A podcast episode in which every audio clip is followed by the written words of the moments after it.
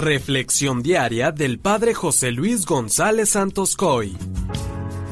Queridos amigos, hoy la primera lectura de Isaías veintiséis, del uno al seis, y el Evangelio de Mateo siete, del veintiuno al veintisiete, nos hablan de la urgente necesidad de poner toda nuestra confianza solamente en Dios.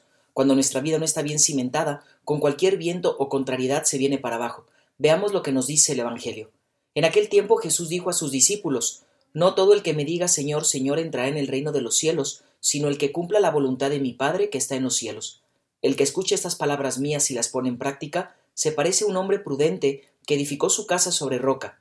Vino la lluvia, bajaron las crecientes, se desataron los vientos y dieron contra aquella casa, pero no se cayó porque estaba construida sobre roca. El que escuche estas palabras mías y no las pone en práctica, se parece a un hombre imprudente que edificó su casa sobre arena. Vino la lluvia, bajaron las crecientes, se desataron los vientos, dieron contra aquella casa y la arrasaron completamente. Palabra del Señor. Hermanos, es un evangelio muy gráfico y fácil de entender, pero quisiera también comentarte algo de lo que escuchamos en la primera lectura de la liturgia de hoy.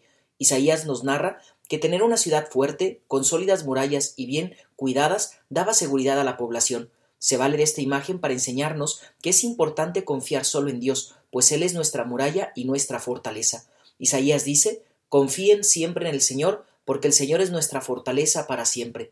Hermanos, Dios nos es fiel y nos da auténtica seguridad. Su amor nos garantiza paz y prosperidad. Por su parte, en el Evangelio que acabamos de leer, el pasaje sucede al final del Sermón de la Montaña, donde Jesús nos invita a edificar sobre roca y no sobre arena. Además nos confronta, pues hace la clara oposición entre el decir y el hacer la voluntad de Dios, ya que la vida espiritual únicamente se puede cimentar en la roca de los hechos, no en el de las buenas intenciones y mucho menos en el de las alabanzas y de promesas vacías. Muchas veces estamos cimentando nuestra vida con los criterios del mundo: ambición, fama, dinero, éxito, prestigio, pero dejamos de lado los criterios del Evangelio. En otras palabras, dejamos de lado a Cristo. Cuando esto sucede, estamos edificando sobre arena. Vendrán los fracasos, las pruebas, enfermedades, situaciones graves en el matrimonio o en la vocación, y nuestra vida se vendrá abajo porque nuestra fe y nuestra confianza estaban en el mundo y no en Dios. Nunca podemos fiarnos de nuestras solas fuerzas, sino que debemos recurrir siempre a Dios, porque Él es nuestra única y verdadera fortaleza. ¿Cuántos basan su felicidad en un amor romántico, donde por fuera parece hermoso y aparentamos estar muy bien ante la sociedad, la familia y los amigos? Pero en realidad por dentro nos estamos derrumbando, nos carcome la infelicidad, no nos gusta lo que hacemos, renegamos de todo, vivimos en una constante infidelidad a nuestras promesas, todo porque no hemos construido sobre lo que verdaderamente importa.